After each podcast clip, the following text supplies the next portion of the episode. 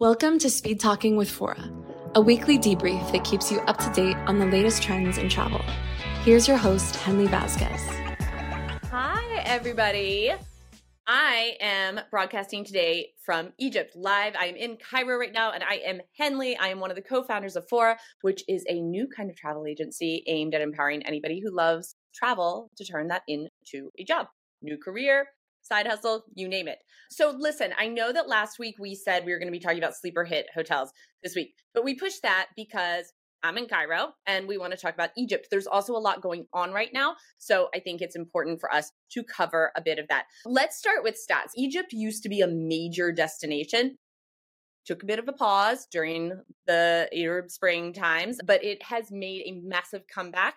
And so much so that here's a few stats because you know we love stats 7 million tourists in the first half of this year, and they're on track to get over 13 million by the end of 2023. So, like, things are growing and the minister of tourism is saying yeah like we want to keep going. We are on to this right now and you can feel it here. So during the pandemic when egypt reopened it was actually one of the first destinations you could start traveling to again and you saw all these incredible pictures of people like standing in front of the pyramids and there's nobody around. Those days are gone. It is busier now but not so busy. So let's talk of what to know if you want to come to egypt now which you should want to do.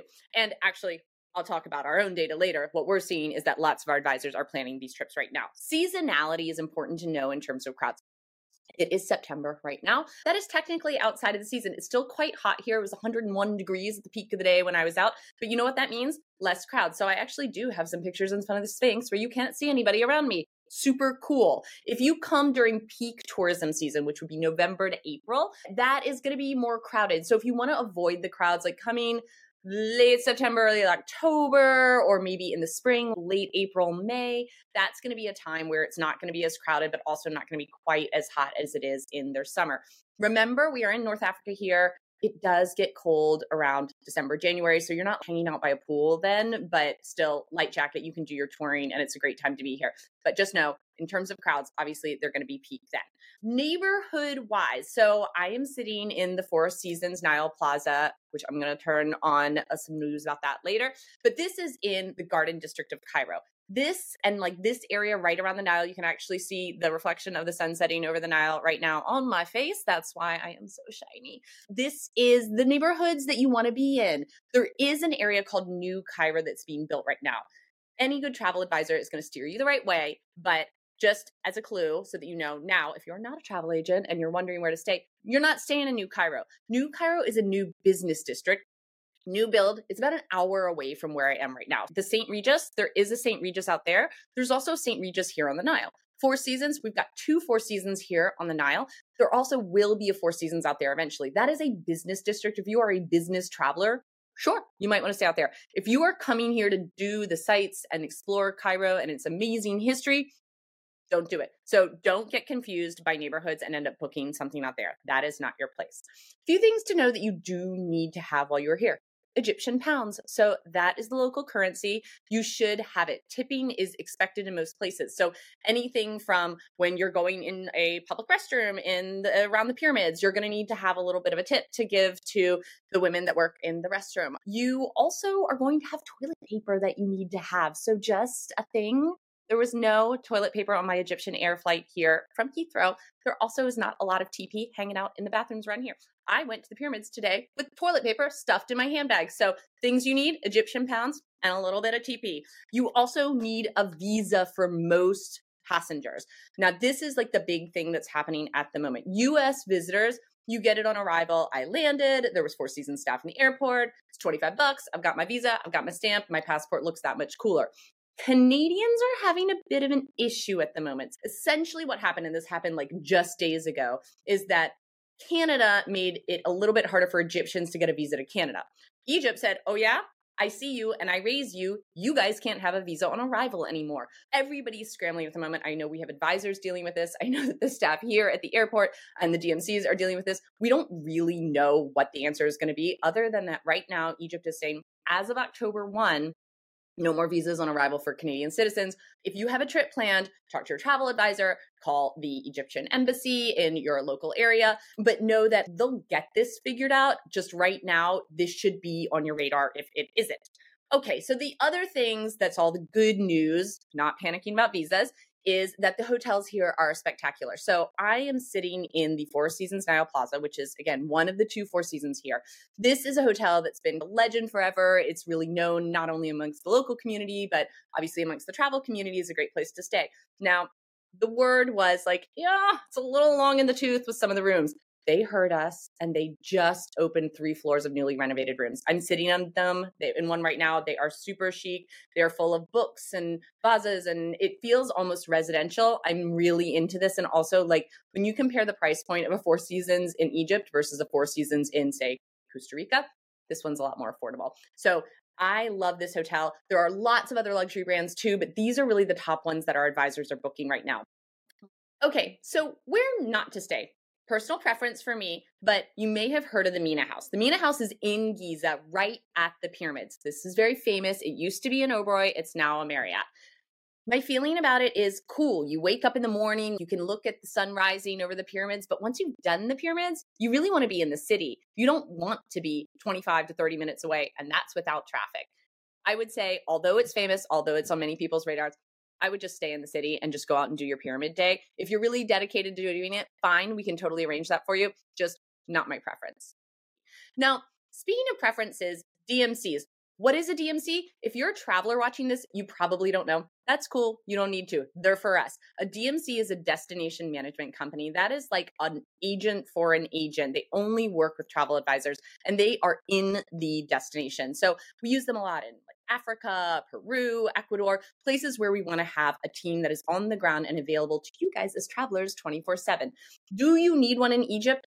Depends. Lots of folks use them here. And I think there's like a very good reason to go that route if you have a complicated trip or if you want like the most flawless, like very specific kinds of guides.